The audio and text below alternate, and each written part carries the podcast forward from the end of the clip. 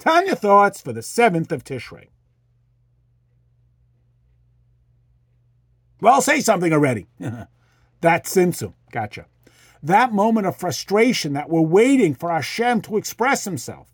In that moment, we might feel ignored, while Hashem is actually consumed with devising a method to most effectively communicate with us. So if you're feeling like Hashem isn't responding fast enough, come on, I tuned into the Tanya thought, say something interesting already. Maybe that gap is the indication that Hashem is finding the best way to communicate with you. It's not abandonment, it's his greatest effort at connection.